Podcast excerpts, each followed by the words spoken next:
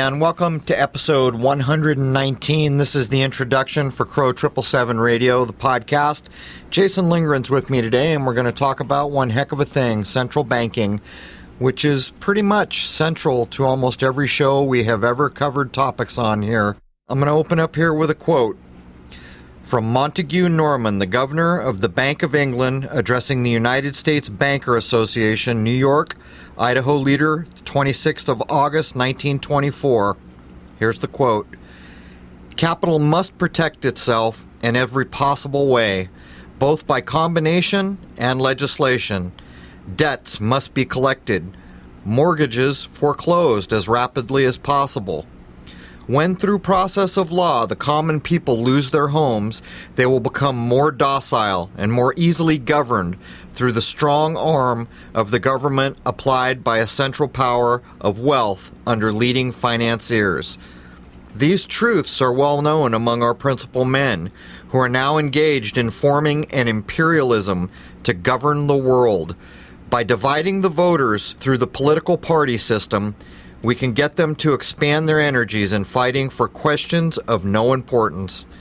It is thus, by discreet action, we can ensure for ourselves that which has been so well planned and so successfully accomplished. If you think about what I just read, it's a crazy thing indeed. And before we jump in with Jason, I am going to read one more quote this is from the Protocols of the Meeting of the Learned Elders of Zion, which was translated from Russian by Victor E. Marsden. You are aware that the gold standard has been the ruin of the states which adopted it, for it has not been able to satisfy the demands for money, the more so that we have removed gold from circulation as much as possible. There's two quotes to get your mind in the right frame to talk about central banking. Let's jump in with Jason Lindgren. Cheers. All right, man. Welcome to Crow 777 Radio. This is episode 119. Uh, for those of you who recognize I'm a little under the weather, I am recovering from a surgery, actually. Anyhow, welcome, Jason. Good morning, Crow. How goes it, man? Well, I had a bit of a rough night, but I'm okay now. I think you're in worse shape than me, though. Well, on the upside, maybe in about five weeks, I'll be able to tackle moving my scope again. I finally got a thing done that I've been avoiding for a very long time, and uh, it's not much fun, but we'll get through it here. Do you hear that, ladies and gentlemen? New scope footage coming. Yeah, I, am supposed to be able to lift things in five weeks, so we will see. But anyhow, uh, we're going to cover central banking here today. And to be completely honest, Jason, there was so much more uh, I wanted to add into this episode. Uh, what I'm going to do is at some point I'll give some references out. Um, we'll cover the gist of things.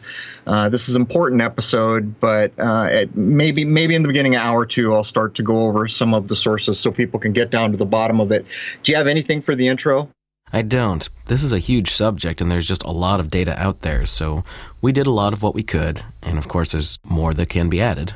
Well, so for people who have heard the term hidden hand all the time, it's kind of cryptic, and I'll tell you flat out what it means. We're basically talking about bankers. Um, that's what the hidden hand is referring to whenever you hear about the hidden hand involved in this or that. It's basically about banks, and it's basically about central banking. Uh, we'll get into these topics, but mo- you know, of all the things we've covered, Jason, I don't think there's another thing we could possibly cover that is more all-encompassing and responsible for where we find ourselves in the modern age. Well, the bottom line is the money is the control mechanism for everything. Yeah, it's a bit ironic that really there's actually no money involved too. But we'll, we'll, yeah, we'll get into these things. Um, so I'll, I'll, just I'll kick it straight to you. I'll try to keep up, and I apologize in advance. I feel a little low energy today, but we'll get through it. So let's start off with the definition of what a central bank is. A central bank is a national bank that provides financial and banking services for its country's government and commercial banking system, as well as implementing the government's monetary policy and the issuing of currency. And actually, this is uh, the, this definition is a bit deceptive to me because there there used to be things called national banks that resemble central banks, but are absolutely not central banks in the way we recognize them today.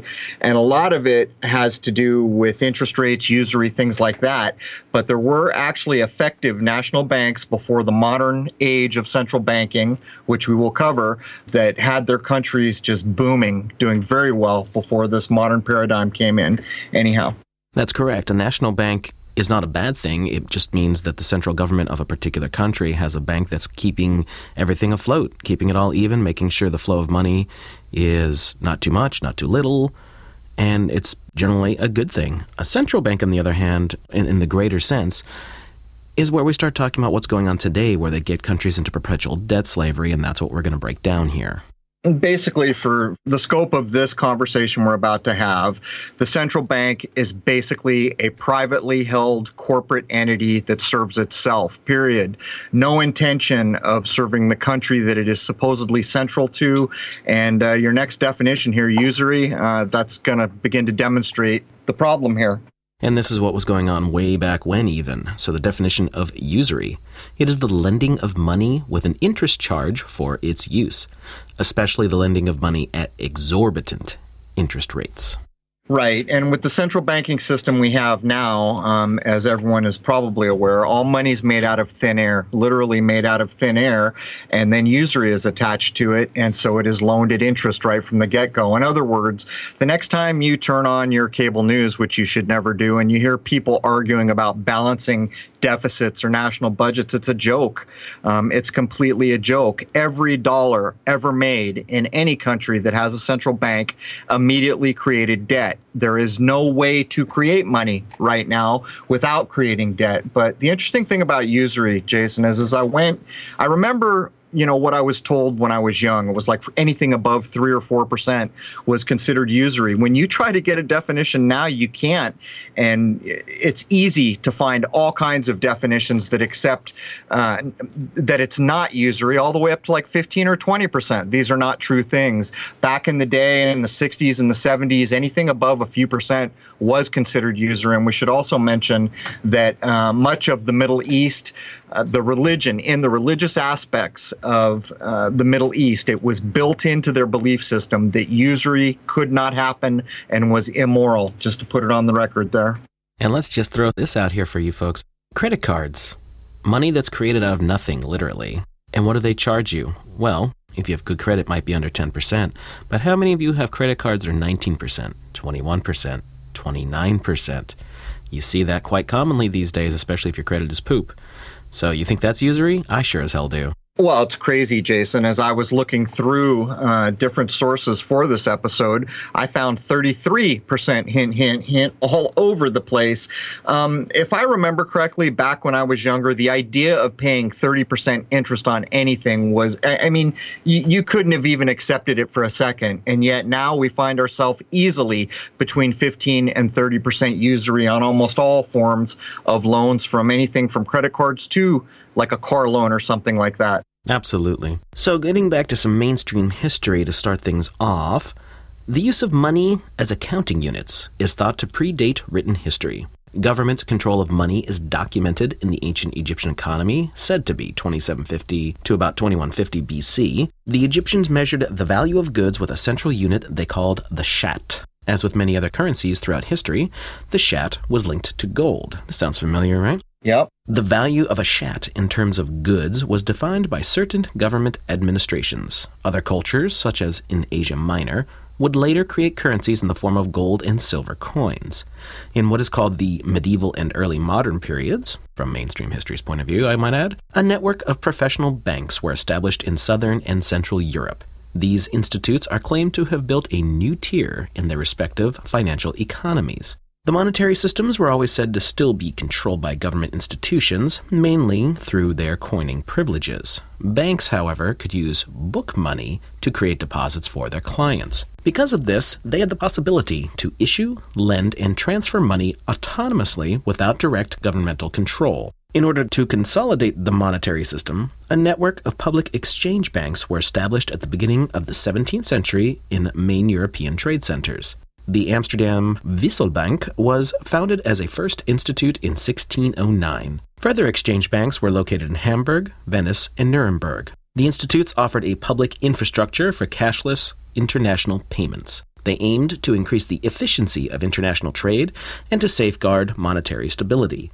The exchange banks thus fulfilled many similar functions and had many of the same capabilities as modern central banks. The institutes even issued their own book currency that was called Mark Banco. So I don't know what you found while you were researching, but I'll throw it on the record here early. Uh, what I found is that it is accepted commonly, as far as I know, that the Bank of England uh, in the city of London is the paradigm is the model for all central banks that followed. So we should get that on the record early.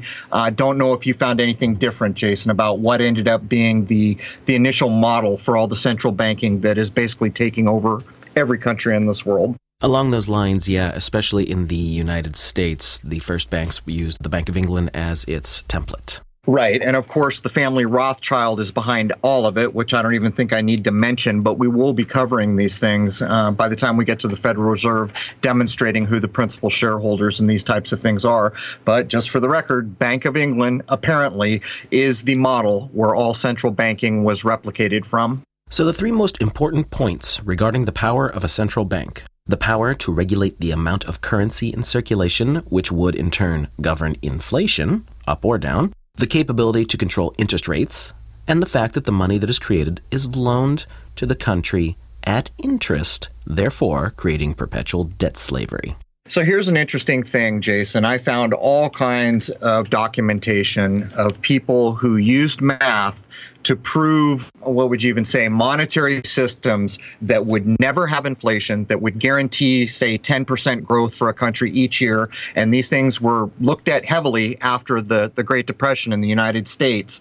Um, what you're looking at here in this bullet point is the flat out stating that you're going to have inflation, you're going to have recessions, you're going to have all these things. And for the record, it is absolutely planned in any country that has a central bank. When these things occur, it was because it's planned to occur. And anyone can look up the models that were put forward, mathematical models for a national type bank system that would never have inflation, that would maintain the value of money, that would give interest at low rates, all these types of things. So, this is where we came from, apparently, or many countries came from at one point before central banking came. So, just to be perfectly clear, uh, things like inflation or recessions or the loss of value on currency, these are all controllable things. And every time something bad happens in a central bank na- nation, it was because it was planned to happen. So, it is claimed that the fall of empires is demonstrated by the percentage of population that controls the overall wealth. In Old Egypt, that fell when 4% of the population owned all the wealth. In Babylon, 3%. Old Persia, 2%. Ancient Greece, one half of 1%. When the Roman Empire fell, it is said that only 2,000 people owned it all. And it is said today that less than 1% own 90% of everything. And the source for this is the American Mercury Magazine New York from 1958. So if that's that old, goodness only knows what that percentage might even be today. Well, you know, we're looking at acceptable timelines, but it, you know, I found these records and I found them in more than one place. They do differ a little bit, but basically what it's saying is we have a historical record that shows when all wealth is controlled by, you know, a small percentage of society that the fall of that country or nation is imminent. And what's crazy about this is, you know, 1958, someone was writing articles in the American Mercury magazine claiming that less than 1% already own 90% of everything in the United States. But many people often point to the Vatican and Rome and the idea of the Roman Empire, the Holy Roman Empire, which was neither holy nor Roman, they always claim. Uh, 2,000 people owned it all at that point. Um, so these are st- statistics that we can look back on. And if there is any accuracy to any of this timeline that is acceptable, what we're basically being told here is we are on the high end of the failure chart here, and there's no going back. So, this is something interesting I found while digging around.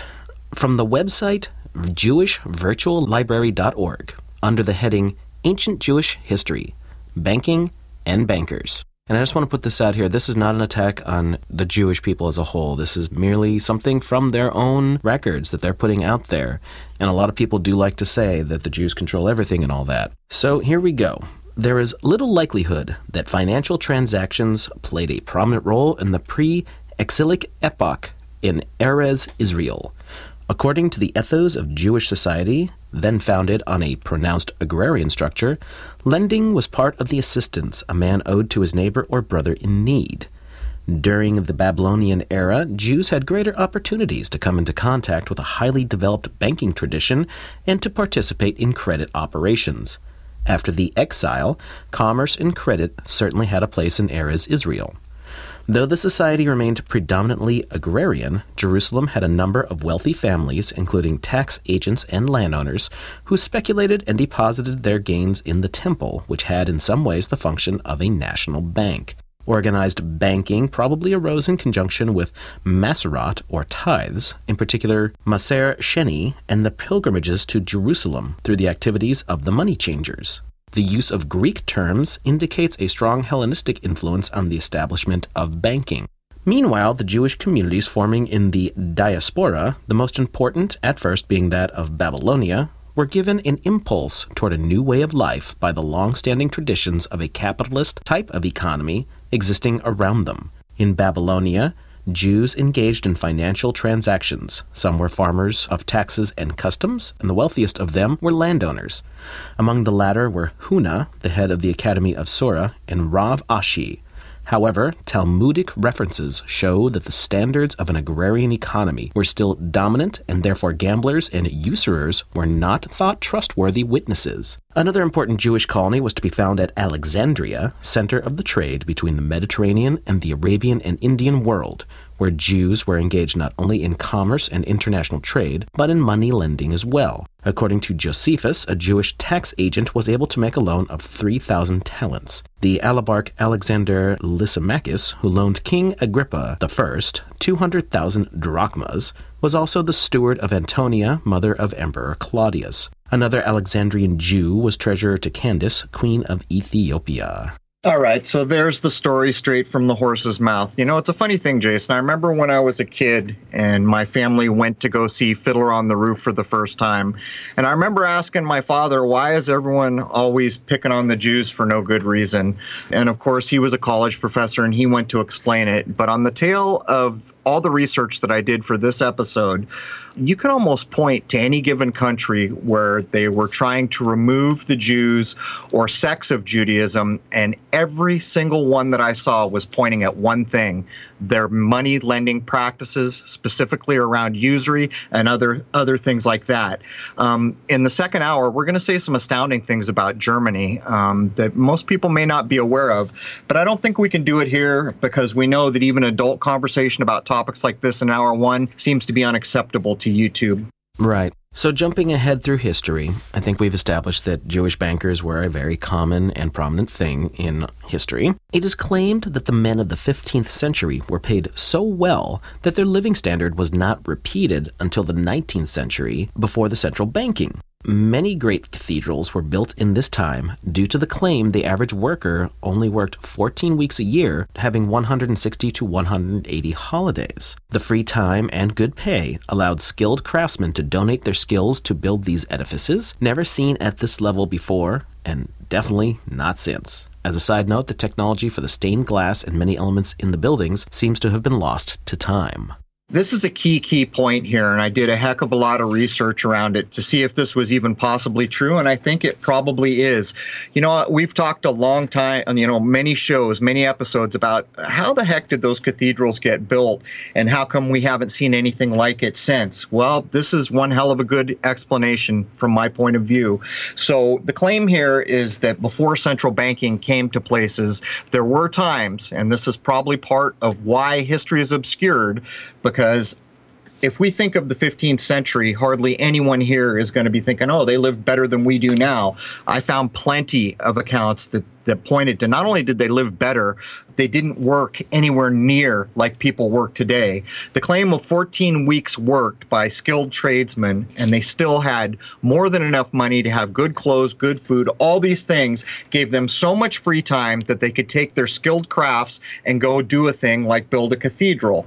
Um, and I looked all around this, and I think it's a plausible explanation. I don't think we can ever prove it, but my point here is look what happens when a society is cared for when money is not misused in the way we currently see it, the elevation of human endeavor can soar. I'm asking everyone listening have you ever seen anything that compares to some of those cathedrals? When you look at them, it just feels like a higher minded endeavor. And again, much of the technology, not just from the stained glass, which is flat out documented, they don't know how to get many of the colors or actually implement the stained glass in the way it was then. Um, you can go to some of those cathedrals and see glass glass from that period still in existence, and it does look better than modern glass.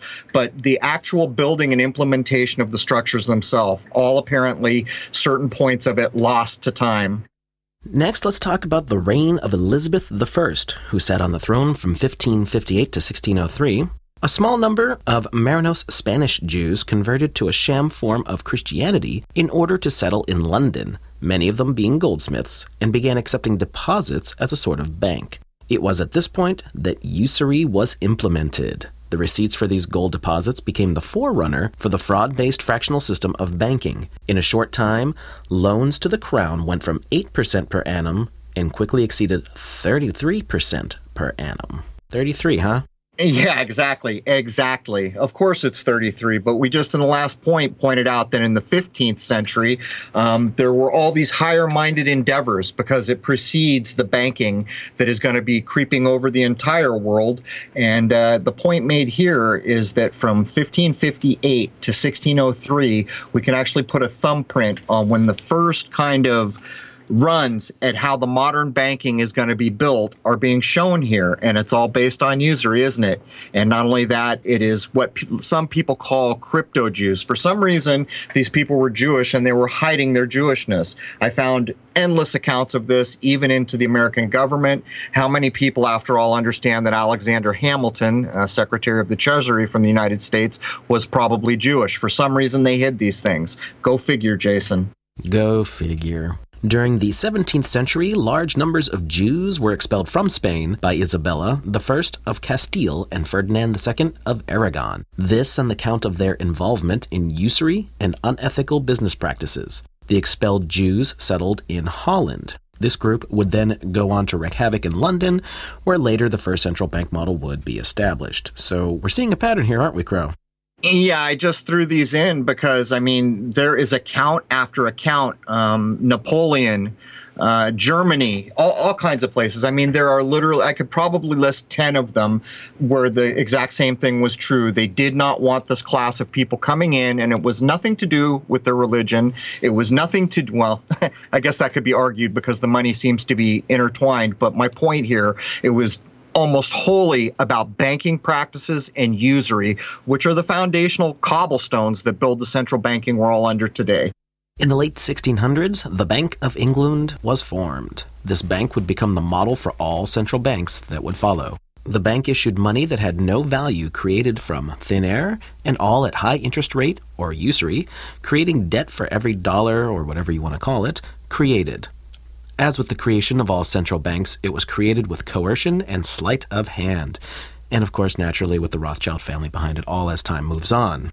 Right. If you go look at histories of how we will list um, at, at the turn of the 19th century, we will list how many central banks there were, and anyone can take any one of those banks and go look up the history and see how they were implemented with coercion, with sleight of hand, any number of things to get these central banks implemented. And almost every war, by the way, in the modern age, um, and this is really not arguable in my view, you can look at the economy of a country that had no central bank prior to the war, whatever war you want to look look at, and then look at what happened after to the economy of that country once a, a central bank is implemented. And of course, the same old players like Rothschilds are in every single one of them. But here we are, 1600s, Bank of England is formed in the city of London, and this is really when almost, I, you know, the majority of the world's woes are going to stem from this very bullet point right here Bank of England's formation. In 1691, Massachusetts was the first colony to print its own money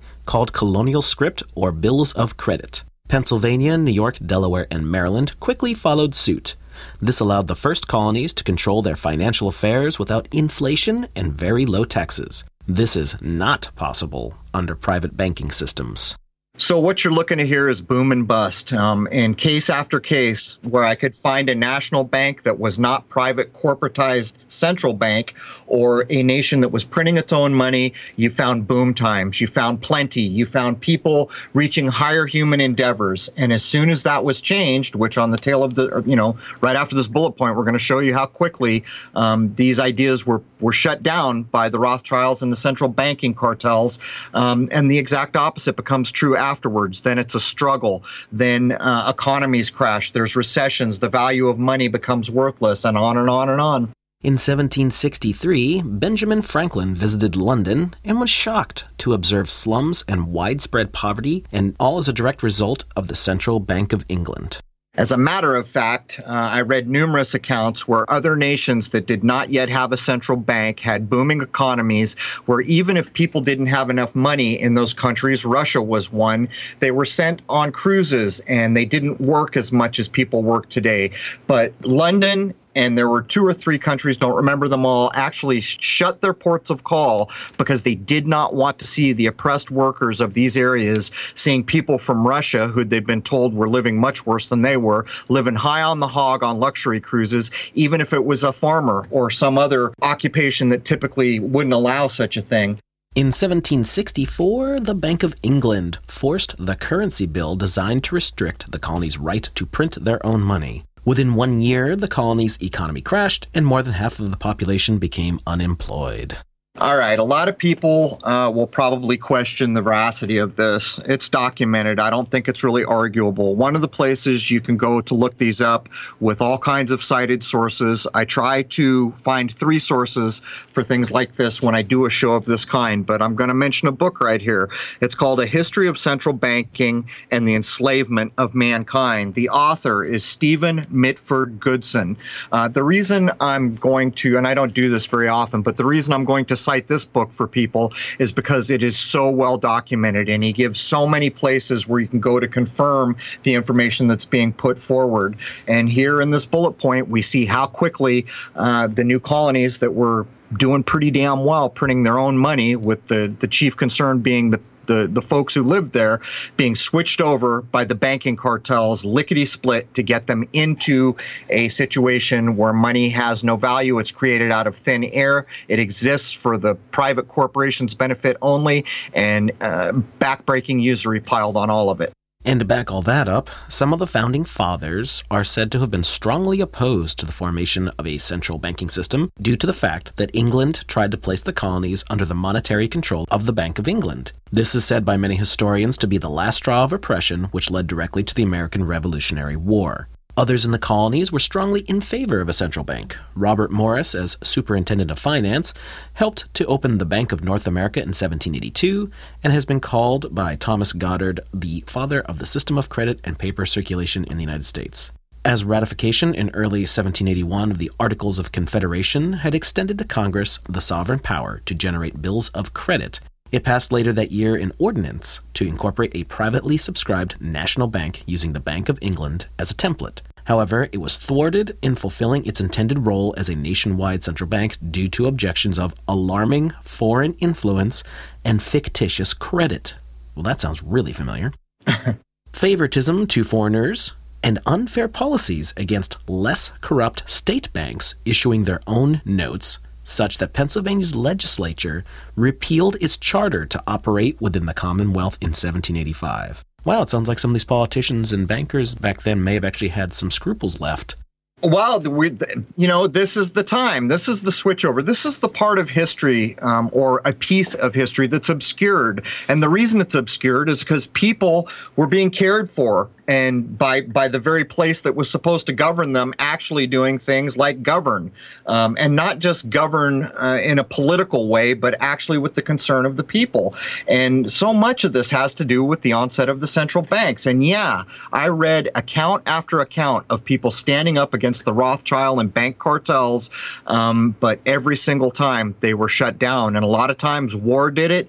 Um, they blackmailed them. They threatened them with removing their employment any number of ways to get those banks implemented. There is not a single central bank that I looked at, and we again we will list them all, where coercion, sleight of hand, or plain out dishonesty was used to implement it. And to give you a little backstory in case you don't know who the Rothschilds are, the Rothschild family is a wealthy Jewish family descending from Mayer Amschel Rothschild, who lived from 1744 until 1812, a court factor to the German Landgraves of Hesse Cassel in the Free City of Frankfurt, Holy Roman Empire, who established his banking business in the 1760s.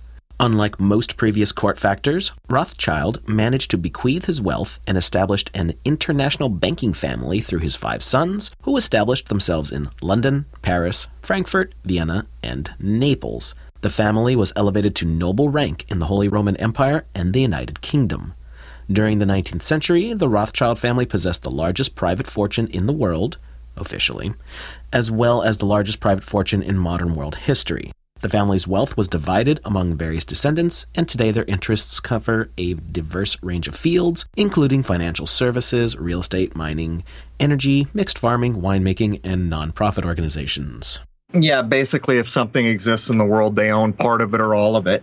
The one thing I could not find in this research was a satisfactory explanation for how how the Rothschild family started, so to speak? I mean, how did they go from just average people to having all this wealth? There are all kinds of different accounts, and I can't accept any of them. I don't know what you found, Jason, but it seems like the actual. I guess we could call it the beginning. At whatever point they started to have so much money um, that they could push their way in almost anywhere, uh, did you find any satisfactory explanation for how that went down? The official history is that they started small in the ghetto where they were at and started doing just what they do, small time banking, and it built up to the point where he got a favor to get into the the noble houses, and it just kind of spiraled from there. Now, whether that's actually what went on, goodness only knows at this point. I mean, it's kind of believable, but I always suspect that there's a lot more to the story than that yeah, I can't accept any of it. I mean, uh, logically, if you were a king and a queen and you had this, you know, no power, any nobody who basically just had money and he was pressing you for a debt, why wouldn't you just remove him? I mean, think of the story of the Knights Templar, Jason, where we're told a king got tired of uh, being in debt to them, so he killed them all on Friday the 13th. You see, the the logical or, or, the things we're told about one part of history don't jive with what we're being told here. And I, again, I just don't find any acceptable explanation for how this happened because I will never understand how a king or a queen sitting in power with a standing army didn't just say, you know what, I don't owe you anything, get out not just get out, but get out of my country. And by the way, I don't owe you anything. How hard would it have been for them to do that? But that's not what happened here. So to to to drop it where it sits, I found no explanation that I can accept of how the Rothschild clan, if that's what they are, actually got to be so rich that they could basically do whatever they wanted. Right, the whole thing is highly suspect, and this is where I think these dark power, secret society kind of things behind the throne and everything, that's where that comes in. There has to be something else that's not put out in the mainstream history to really explain why these things are going on. You know, that, that's another good point, Jason. So many people have a problem with Freemasonry, and, and endlessly we say, you know, the guy next to you that lives next to you in a lodge is not a bad guy, but there is, you know, Freemasonry earned its name. And all this banking nonsense that has come to us in the modern age, we can point over and over and over to high ranking Freemasons who help implement the central banks, who help kill um, legislation that would stop it, who helped begin wars so that they can knock a country over and get central banking in there. So yeah, we know who the players are, but you know, it's um, it would just be nice to wake up one day and have an actual history that we could accept. You know, that's I guess that's what I'm getting at here. No, I agree with that totally. Amschel Rothschild is credited for having said, Give me control of the economics of a country, and I care not who makes our laws. The few who understand the system will either be so interested with its profits or so dependent on its favors, there will be no opposition from that class.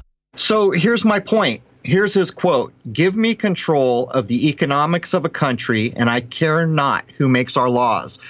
Are you telling me that every king and queen, if there was such a time, were so dim witted they didn't understand this principle?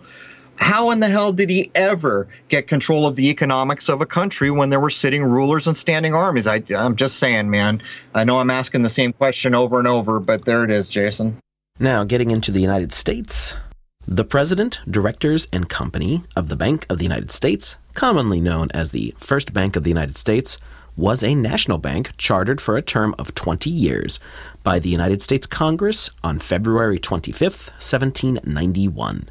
It followed the Bank of North America, the nation's first de facto central bank. Establishment of the Bank of the United States was part of a three part expansion of federal fiscal and monetary power, along with a federal mint and excise taxes, championed by Alexander Hamilton, first Secretary of the Treasury. Hamilton believed a national bank was necessary to stabilize and improve the nation's credit and to improve handling of the financial business of the United States government under the newly enacted Constitution. The first bank building, located in Philadelphia, Pennsylvania, within Independence National Historical Park, was completed in 1797 and is a National Historic Landmark for its historic and architectural significance.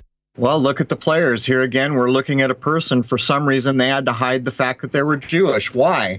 Why, I'm asking. And what are they involved in? They're involved with the central banking coming to bear here.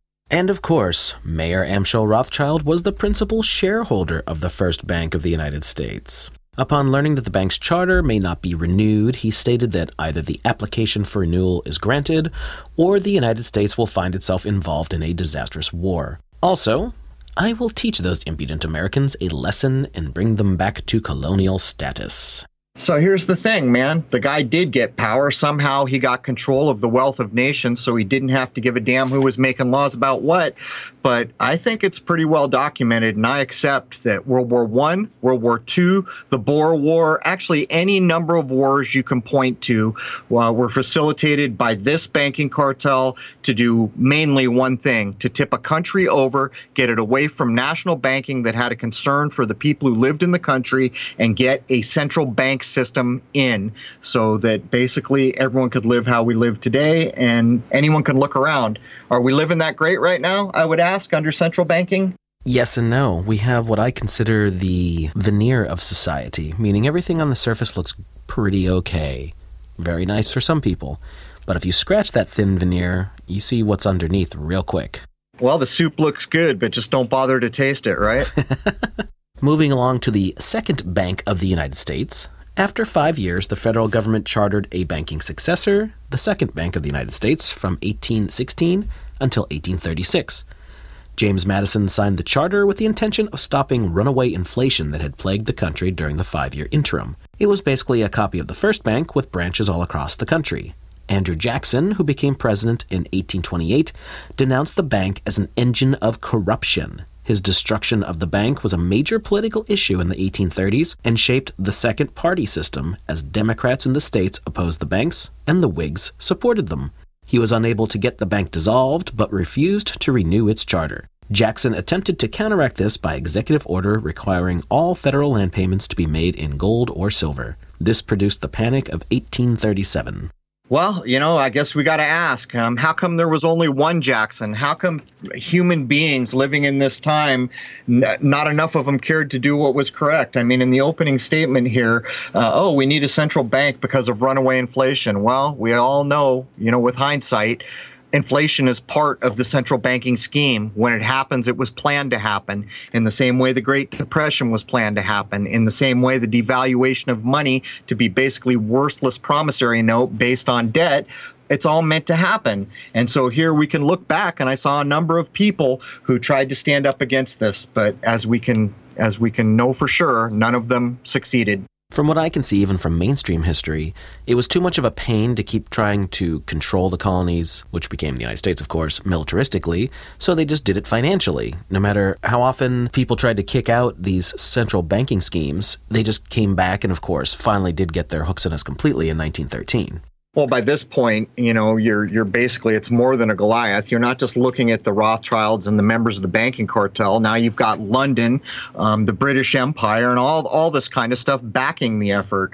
But again, eh, you know, they did start wars just to simply get their banks in place. So, you know, these people were up against a mountain, and many of them pushed. But look what happened. None of them none of them succeeded. The mountain rolled them over. And it really seems pretty likely that the American Revolutionary War was over money to some degree or another. I don't think there's any modern historical account of a war that mattered that can't be tied to what we're talking about here in some way. Um, all the major wars, and and you know the reason I say this is not arguable, and the reason I gave you the title of that book is it gives you sources to go look up the economies and the banking and the lifestyles prior to the war and then what happened after the war when the central banking was put in. And, you know, we all know how we live today. Everyone's in debt. You can't afford to go to school. You pay 30% interest on nearly anything you beg or borrow for. It's just, it's beyond the pale. It's out of control. When Napoleon came to power, the first thing he did was establish the Bank of France, replacing 15 Jewish owned private banks. This national bank would be one of the main reasons Napoleon was removed from power. I think it is the reason that Napoleon had to fight tooth and nail. And I think the accounts of Napoleon's existence, if there was such a man, are uh, probably nearly opposite of what actually happened. And you can base this by looking at things like the, the, the national economies before and after what happened here. You know, funny thing about the Napoleon research that I did around this is he's constantly trying to remove Jewish society from his country, but it's never about hatred. It's never about religion. It's about one thing the culture of corruption based around how they dealt with money, usury, lending, and these types of things. That's what it was every time. Uh, it's crazy, Jason. Napoleon was quoted as saying, I have undertaken to reform the Jews, but I have not endeavored to draw more of them into my realm it is necessary to reduce, if not destroy, the tendency of Jewish people to practice a very great number of activities that are harmful to civilization and to public order in society in all countries of the world. It is evident that Napoleon was referring to their banking and business practices primarily.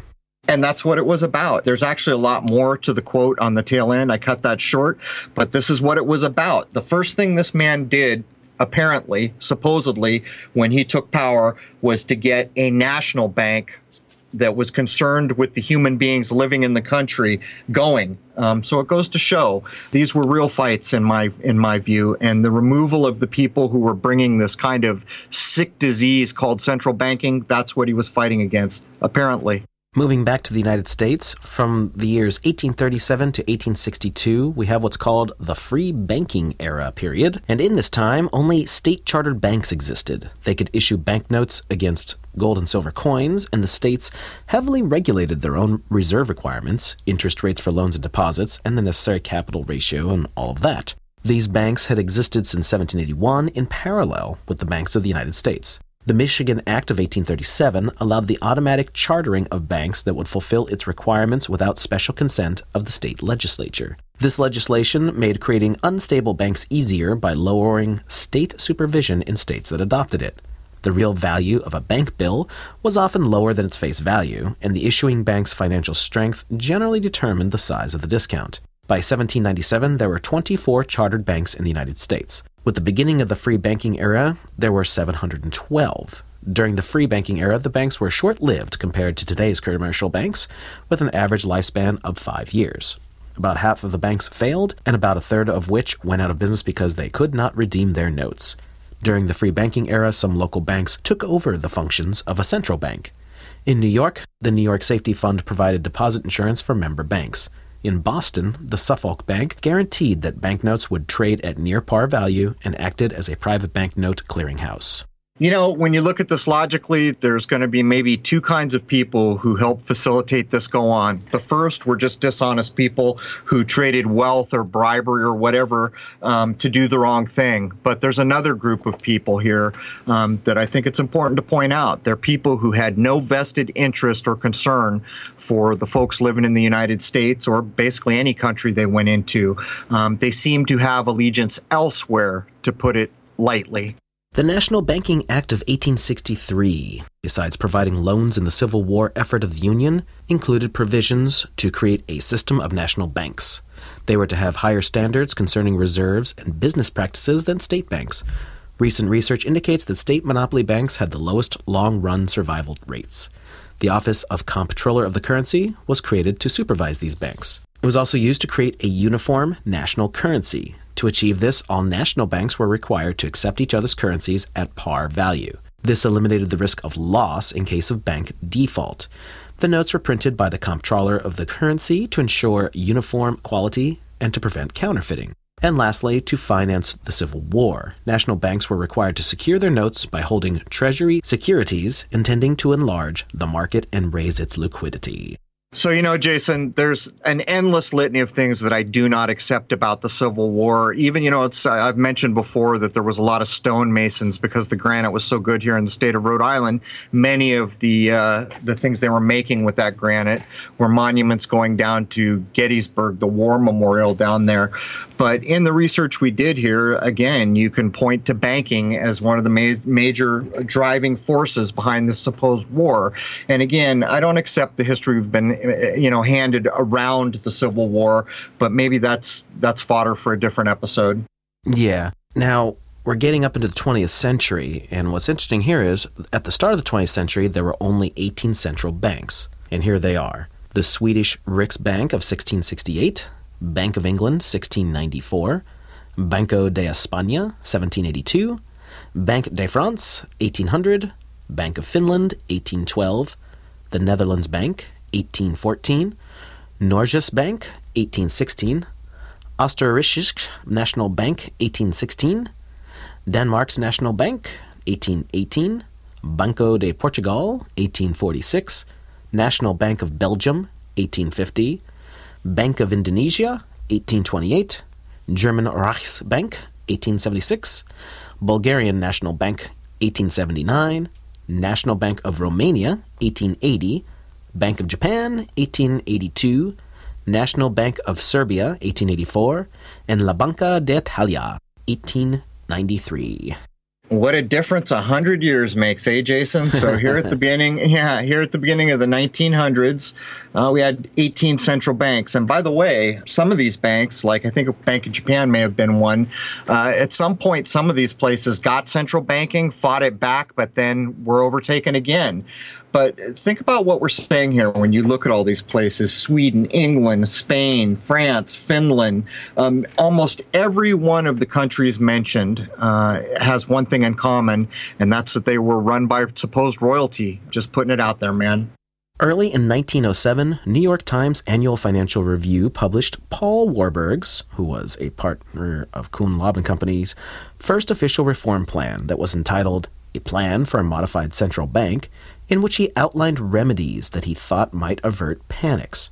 Early in 1907, Jacob Schiff, the chief executive officer of Kuhn Loeb and Company, in a speech to the New York Chamber of Commerce, warned that unless we have a central bank with adequate control of credit resources, this country is going to undergo the most severe and far-reaching money panic in its history.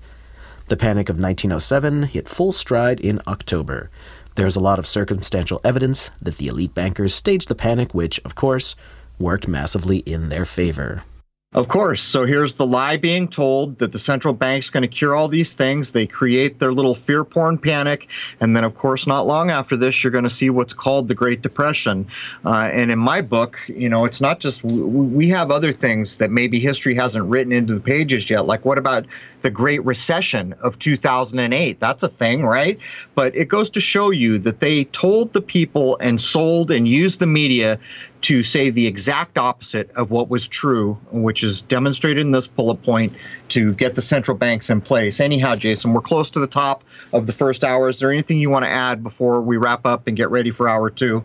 Well, hour two, we're going to get into, of course, the Federal Reserve and all the terrible things that happened afterwards once it got put into place. We're even going to go so far as to show uh, how all this has contributed to what could well be the extinction of certain races of people. We'll actually give the stats and the supposed historic accounts of what numbers could be recovered from and what cannot. Um, you know, I'll be the buzzkill now. Uh, we're supposedly lower. We can't recover, according to historical statistics, for white people and certain parts of Asia. Uh, we will cover these things, and you can, like so many other things in this world that are not the way they could be can be drawn straight back to the central bank. Anyhow, that does bring the first hour to a close for episode 119. Count the ways. At the posting of this episode, there will be 119 free hours of content at crow777radio.com. You do not need a login to get there. And particularly on an episode like this, the second hour really matters. We could not do what we do anymore without a private website because the things we're going to cover in the second hour would almost certainly be censored here. There it is, man. Hope to see you all at crow777radio.com for hour two. Cheers.